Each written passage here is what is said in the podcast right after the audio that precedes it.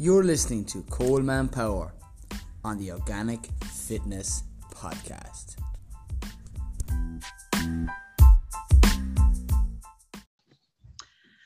All right, welcome to the latest episode of the Coleman Power Organic Fitness Podcast. I have my latest guest here in front of me, okay, Virginia Zulu. She is a nutritional therapist as well as a keen organic grower, similar to myself. So, Virginia, say hello to the listeners. Hello, everyone. Thanks for having me. No problem at all. In this week's episode, we're going to be chatting about, I suppose, intermittent fasting, uh, the benefits of organic food, and maybe some along the lines of vegetables, simple crops for people to grow.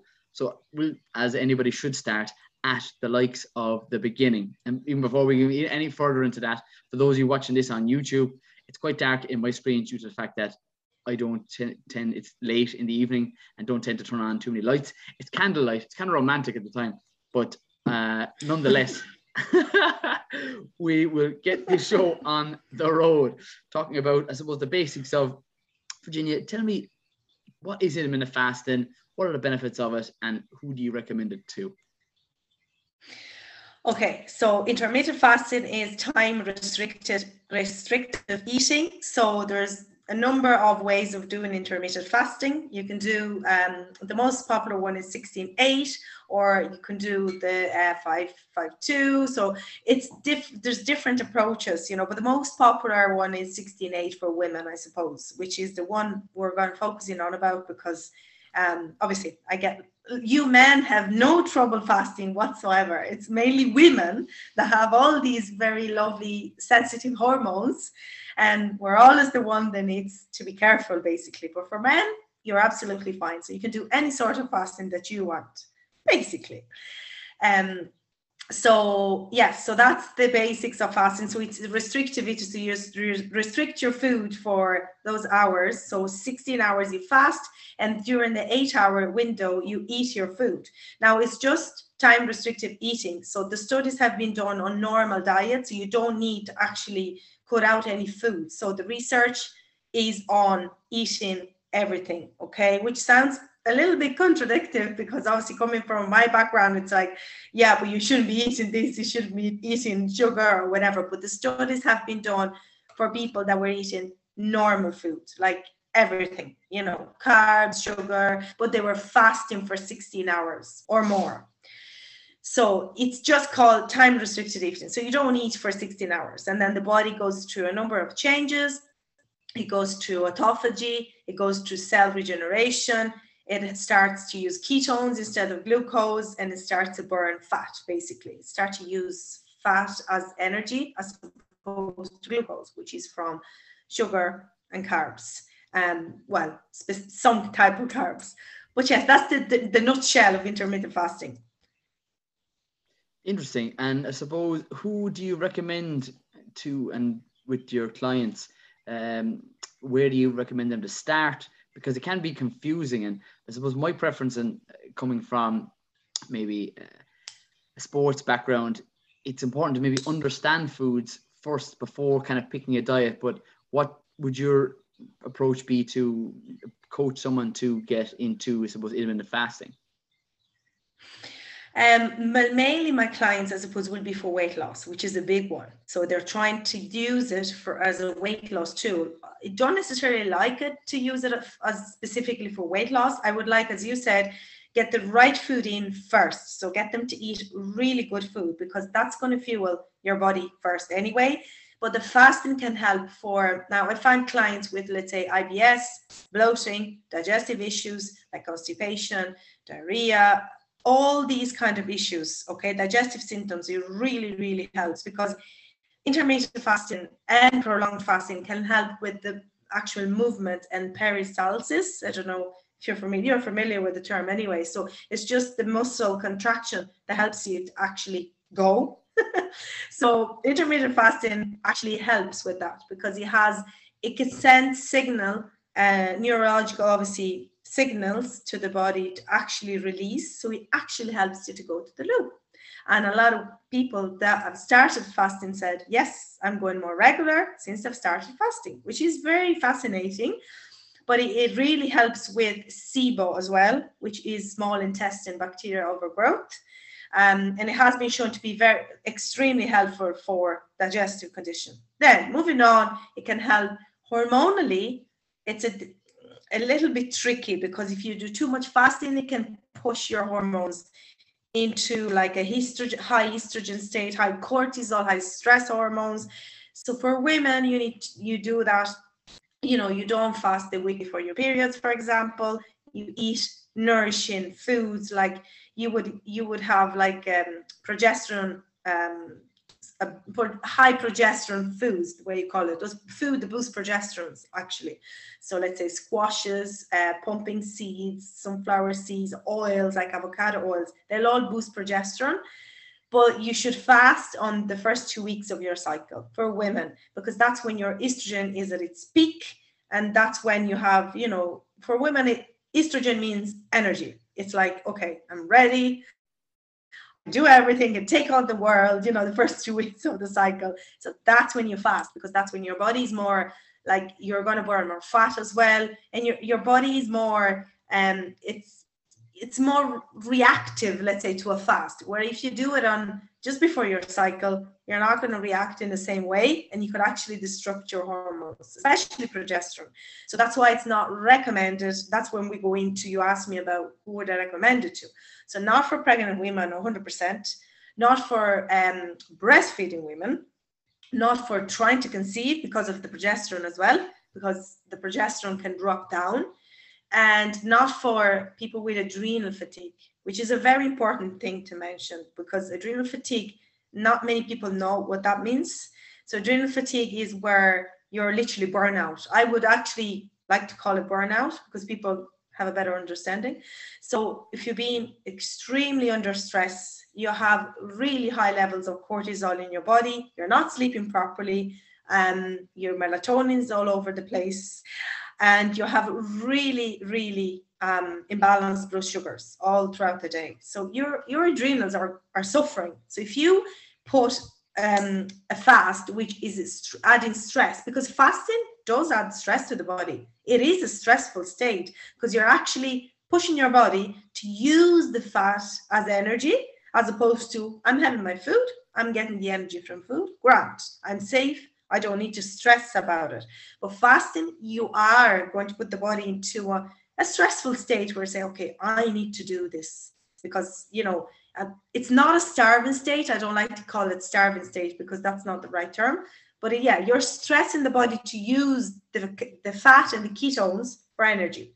But if you're already stressed, if your body is under extremely stressful times, or for women, you know, if your hormones are all over the place, you have medical conditions like PCOS, endometriosis, you want to be very careful about fasting. So generally, as a general rule, 14 hours is safe for women to do. 14 hours because you're not really upsetting so much the cortisol. But after that, you're starting to get into ketone levels and you're, you know, you're you're getting into a little deep fast, put it that way. Okay, yeah. And I suppose what would your general principle rules for getting people to ease themselves into a 14 hour fast, I suppose, to break it down for people, the listeners who ever have never done fasting before. What time do you start it? When do you finish it? What do you have on your last meal? What do you have for your first meal? Okay, so the best time to start would be from dinner time. So you finish eating at by eight o'clock, which is everybody uh, fasting, regardless or not fasting, because you shouldn't be eating after 8 p.m because that's when your body is going to actually store for in terms of weight loss is going to store everything because the metabolism slows down in the evening time the, the that kind of metabolism not all of you know most of our regeneration happens at nighttime and the body needs to actually be on an empty stomach overnight. That's why it's so important to eat within eight o'clock. So you have to stop eating at eight o'clock. So you need you need to give the body a chance overnight to regenerate, to give it a break to the digestive system. That's why I like the eight o'clock, let's say till well, 14 would be uh, 11. My lovely maths, 11 o'clock, around 10, 11. And then you do yeah, you, you increase to 70. So ease off from dinner time to a late breakfast. Even eat your breakfast a little bit later. Brunch, you know, you could have a brunch. Um, that's the easiest um, fast, you know, for a beginner. Do that because most people say, okay, I don't mind. I'm actually delaying my breakfast a couple of hours, so it's not really that much of a deal. So that's the best um, suggestion to start with, you know, yeah. if you want to get into a fast. Yeah. Very good idea because you're sleeping for a high percentage of that time anyway. Yeah, exactly. How did you firstly get into, I suppose, intermittent fasting and what was your diet previously like to where it is right now? I got introduced to intermittent fasting years ago um, because I have a health condition called lipedema. So I was trying to get numer- numerous answers from specialists, um, nutritionists, and functional medicine practitioner, but nobody really had the answer for me. But at the time, obviously, my diet would always have been low sugar to control my condition because, you know, and anyway, I wouldn't have never been a really high sugary person, to be honest. I would more be savory, you know, cheese and, uh, but yes, so my diet would have always been very good, like whole foods. Um, obviously, I my family always had their own veg, you know, organic veg. My grandfather, we always grew vegetables in Italy. So, but anyway, I started with uh, fitness. So that's how I got into it. And I was doing the 16 8 mainly, doing a lot of weightlifting, a lot of protein, and just didn't suit me. I think it was just the wrong way of doing it. it was too much for me. Um, and then I stopped. So I did that for maybe four months. And then I stopped that. And then I got cancer when I was pregnant with my first child. I got Hodgkin's lymphoma. And I started fasting before my chemotherapy treatment under suggestion of another uh, nutritional therapist that was, you know, following me at the time. Um, I started doing simply, basically, uh, finishing up eight o'clock in the evening, same thing, and then don't eat anything because my treatment would have been in the morning, really, a full day because you take your bloods, you have to stay there for the full day. So don't eat anything, just water, not even coffee, just water, and then going to the treatment fasted. That really, really helped me. And I really noticed that I didn't have any nausea. I didn't have any really uh, not much side effects, not even tiredness. And then by the time I got home in the evening, I had a bone broth. So that's all I had, or a little minestra bone broth with a little bit of um, like organic pasta from Sardinia. That's literally small bit, but mainly bone broth. Just literally drink bone broth. And then the next day I would have breakfast. So really and truly it was actually a 24 hours fast uh, when I was doing my treatment, really. Because if you consider it a fast, you could actually have liquids up to 500 calories. Some fasting regimes will allow you to have juices up to 500 calories. So there's a, technically I was actually fasting 24 hours. Um, but pure fast, pure fasters wouldn't agree with me because it's pure water. You know, you're actually not a purist if you break it with the anyway. But yes, that's how I got into it. And I noticed as well from my bloods that my white blood cells never got really to the bottom, which is every person for every chemotherapy treatment, your white blood cells are going to go to the floor. So my consultant as well was really happy to see the my white blood cells were really steady. They never, never went to the bottom. They were always up in the normal range or went maybe the last few weeks of treatment slightly below, but never on the floor like other people would. And, and as you know, if you have them on the floor, it's dangerous. It could be prone to infections and you know, and you would feel rotten as well because your immune system is on the floor. So that fasting, that's when I really started to get into the science of fasting because that's that really, really helped me. Yes, yes, and that really helped me. Yeah. You did touch on the fact that uh, I the common questions that I have uh, to get asked about intermittent fasting are, I suppose, can you drink liquids such as like green teas or coffees or even bone broth that you mentioned? So would you determine that as okay for people who are starting on an intermittent fasting kind of diet with your coaching? Yes, it is absolutely. And sometimes now you you are actually allowed to keep to, to do what's called mimic fasting, which is also very beneficial. So what you're doing is you eat fat on the day and you don't eat protein. So protein stimulates glucogenesis. So it stimulates the production of glucose anyway if you eat a certain amount which people most people don't know but if you eat too much protein protein can also stimulate glucogenesis at some stage obviously much more inefficient than if you were to eat glucose direct, but it does happen. So to keep the benefit of a fast, you you call you can do this mimic fasting to start and easing you off into it. So you just eat fat on the day. So you're talking about just very little protein and good fats. Obviously, we're talking about good fats all the time. Uh, vegetables, yes, but you have to keep the the carbs nearly to zero and the protein to zero yeah. Right, but that's going to be more difficult. So, that's going to be more difficult yeah. because the likes of we'll call it fat sources may include for most people they would pick nuts or seeds. However, there are certain amounts of protein in those. So for fat sources yeah.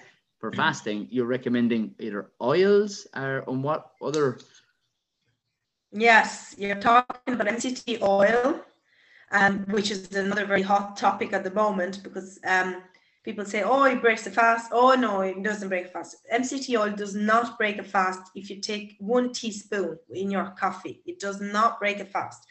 But if you were to do um, a gut reset fast, that's the way it's called, that's just the way they call it, you don't have coffee and you don't have MCT because that will upset your uh, gastrointestinal tract.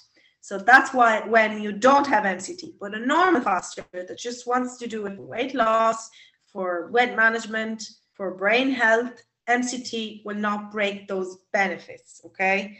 So in terms, yeah, there, there's a little bit so there's so many different types of fast. There's the pure fast that they tell you just water, no coffee.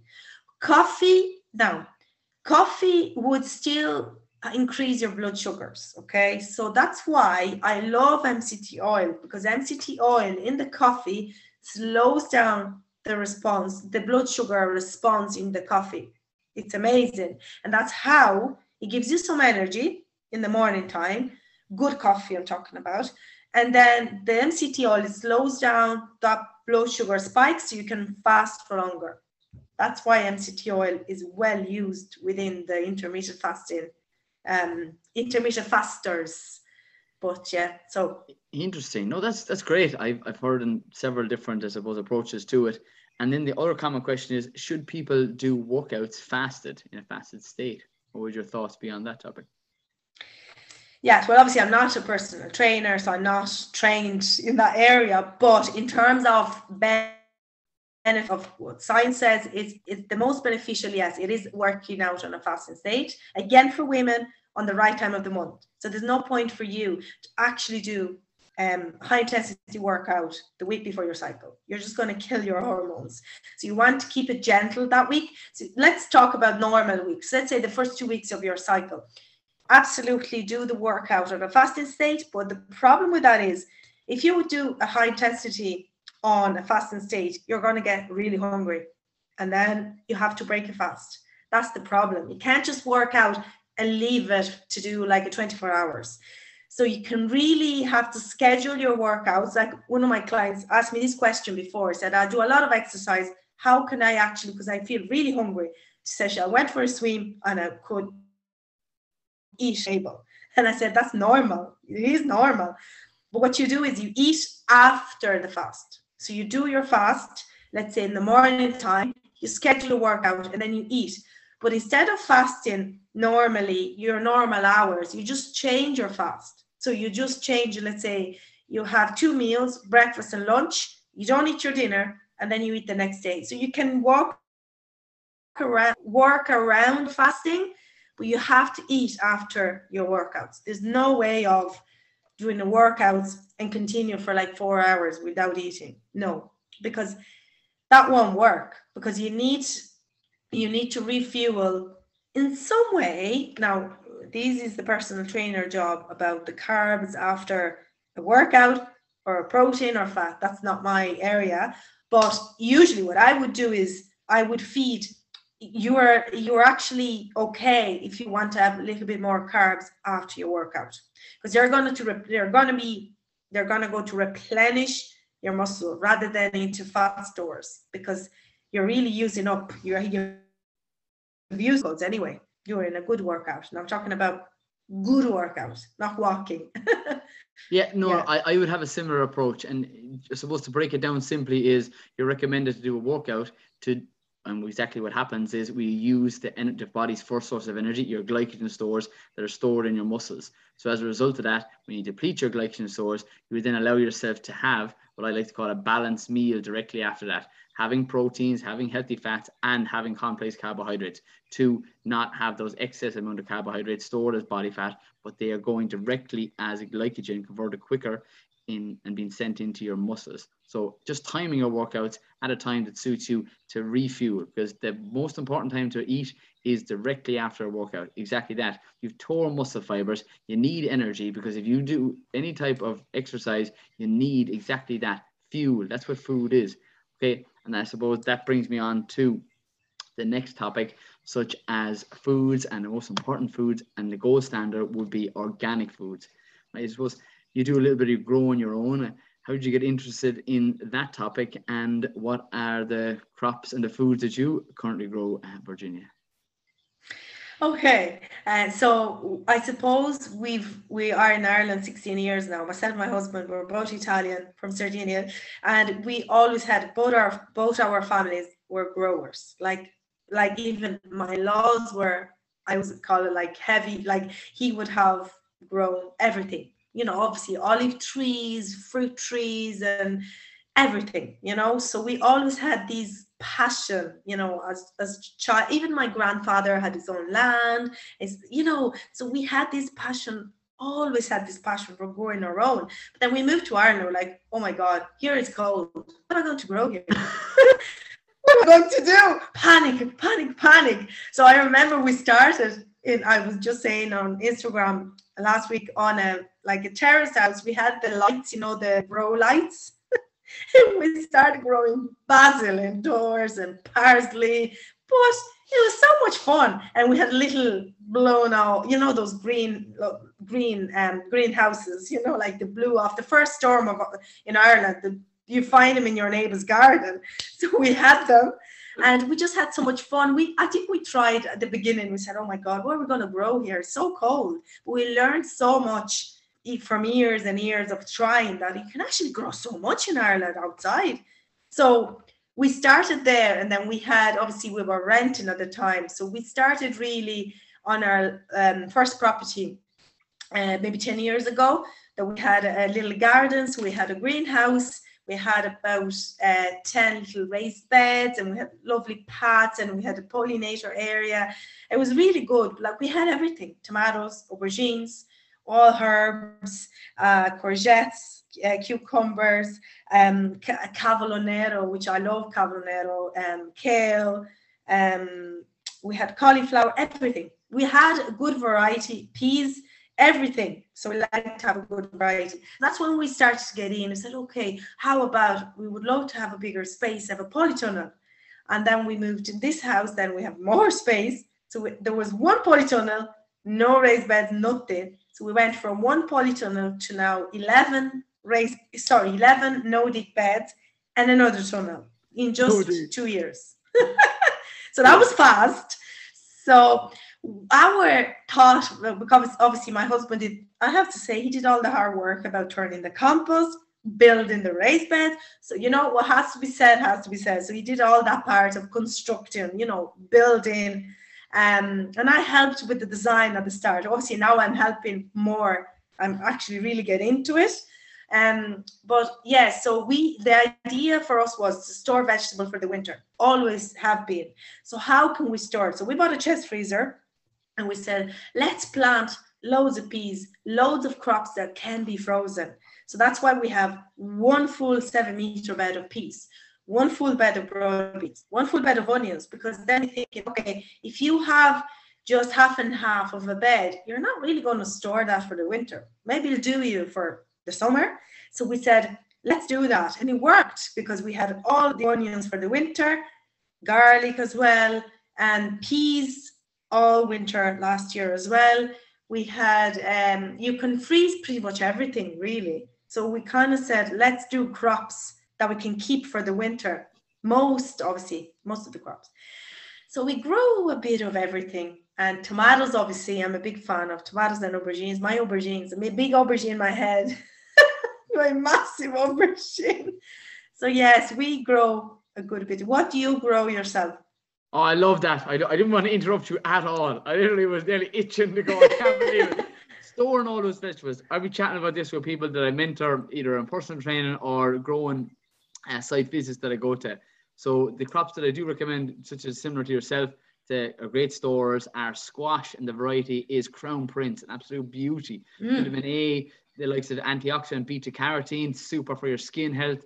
Potatoes, onions, garlic are pure breadwinners as well. Uh, broad beans, as you said, French beans are another real easy crop. And I love crops that literally grow taller than yourself because literally you put in a seed into the ground and it is as big as yeah. your baby little fingers nail. And as a result of that, it goes up to 10, 12, and you can even even go 15 feet long. And all those things can be frozen midsummer when you have a glut. And then in the winter months, people are like, oh, what can I grow now? It's not what can you grow in the winter months, but there are crops that do grow, such as anything that's related to kale or broccoli. Mm. So you have the oriental salads, mizuna, tatsoi, all those uh, winter salads. Uh, winter purslane is another breadwinner for me. Uh, in the polytunnel that I get people to grow again because it's like similar to I suppose that I do train a couple of vegans and vegetarians. It's quite a meaty type of uh, lettuce, and a lot of people love that kind of, especially coming into coming out of the winter months, and it's full of vitamin C as well. So those, I suppose, would be the crops that I, I do recommend people. And oh, and as well, I love yacon and Jerusalem artichokes. I love those too. Have you come across those? Are you growing any of those? I'll have to sort you out if you're not. Uh, yeah, yacon, no, but I know yacon. I ever I heard of it, but I must grow it now that you mention it. Yeah, I must Definitely. grow it. I'll, I'll I come across it. Yeah. What was the other one? Uh, Jerusalem artichokes. Oh yes, of course, Jerusalem artichokes. Yeah, we haven't actually put new ones in the ground. We brought them from our our old uh, home. I love Jerusalem artichokes. Like full of prebiotics to feed your gut. I love Jerusalem artichokes. Yes. there you go. great. So uh, I suppose our connection is through. I I would be correct in saying a Featherfield farm, and you buy certain products from them, and I in the future will be doing talks and uh, I suppose growing demonstrations up there. And it's great, I suppose, between Rob and Mark and everyone else involved yeah, at Featherfield Farm. And I suppose we can touch on what are the, suppose, the benefits and the difference between organic foods as opposed to conventional, whatever diet you pick, whether it be a vegan or a vegetarian or I suppose the standard diet. What would be the differences in, I suppose, your own words? Now, in terms of the main difference would be the higher mineral content. First of all, let's start with magnesium because magnesium is the most important mineral that is depleted with uh, conventional farming because the soil is so overworked and full of fertilizer, uh, chemically chemical fertilizer, chemical nitrogen, and it just depletes the lovely balance of magnesium that it's you know it should be on the soil, and you're not going to get that back. The only way to get that back is to grow cover crops like red clover, like feed the soil. You're feeding the soil back with microorganisms, and it's going to give you back all the minerals, all the trace minerals. So magnesium would be a big one for me now big and they've actually tested broccoli and they, there's some very interesting papers they tested regular broccoli and organic broccoli to check for magnesium content and mineral content and the conventional one was really low compared to the organic. So my my um, suggestion would always be rather than having 10 pieces of conventional organic food uh, non-organic food have one head of broccoli and you're getting the same amount as if you were to eat five times you know conventional. So you need to eat less of the organic. I've always said that you don't need to eat as much with organic food because they are packed with nutrients. They're fresh they are locally grown ideally if you can get locally grown veg that would be amazing and um, so you're actually keeping all the nutrients which is um, really important so conventional the it's the travel involved as well, and it's just the heavy tech, the chemicals, the pesticides as well that they use to preserve the food, especially for traveling, you know, exporting, I suppose. Yeah, that's the main. Yeah, well, and I'm so glad you touched on it. It's about getting nutrient dense foods, and that's key, and knowing where your food comes from. that's why I have the approach that the gold standard is local, fresh, and organic. When you do choose foods, making sure you do your utmost. And then people say, I find it difficult. And other people might say, I find it expensive. Well, a packet of seeds costs you very little. The likes of oriental salads do contain a high percentage of magnesium. Why? Because they're related to broccoli. And you have the likes of rocket or arugula, depending on people, listeners to this podcast, they're in America. Those things literally cost you less than a couple of euros or a couple of dollars, and you can have umpteen amount of harvest if you do it correctly. Cut and come again, individual harvests of singular individual leaves. All those things are at a finger's reach for you, suppose depending on where you are. And in on top of that, then growing your own is something that's free exercise. Mm, definitely, it's the best, and it's the best actually, especially want to touch base on, you know, the lockdowns and the year and a half we all had. I think growing your own food and gardening in general is just been, for me anyway, has helped me so much. It's like, it's so rewarding to see what an actual seed comes to, you know, and what can actually give you in terms of food. Just one seed, one little plant, you know. So I, I find that really fascinating and just re- so rewarding that we can actually feed ourselves from one seed, from one little seed. It can grow to a big plant. So um, yeah, no, I, I love growing my own food. So the, I'm trying new varieties and new things and be more efficient, you know, with my crops and have cut and comes. So intercropping, so use the space I have when my tomatoes, for example, is the lettuces all under the rows and basil. And so if you have small space, you can, you know, you can use intercrop it. So you don't need to have huge land to grow your own foods, basically. Totally. And I suppose that's such a great way to maybe even wrap up this podcast. Do your best. If you can't get it low, if whatever you do, either if you can't buy it, make sure you grow it. But whatever you do, add it to your diet is kind of a approach I would put to people. And I suppose definitely. Yeah, Virginia, where's the best place for people to contact you if they want to get in touch with you?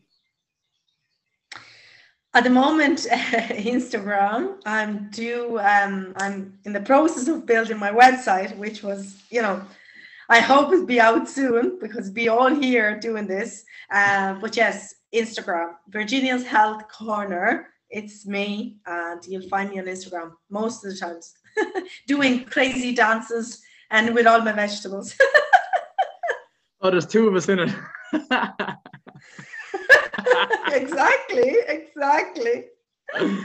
oh, brilliant. You know, I just want to say thanks very much for coming on. Uh, it's great to, I suppose, connect with like-minded people. And I suppose during this, I suppose, whole lockdown, I think people have got a little bit closer, even if it's through uh, social media or through the likes of Zoom. Uh, it's a great way of connecting people that I suppose are interested in similar topics such as health and most certainly local, fresh and organic produce. And I kind of always uh, end these podcasts by saying, stay tuned, stay classy, and uh, keep it organic. Thank you very much for having me. You're welcome.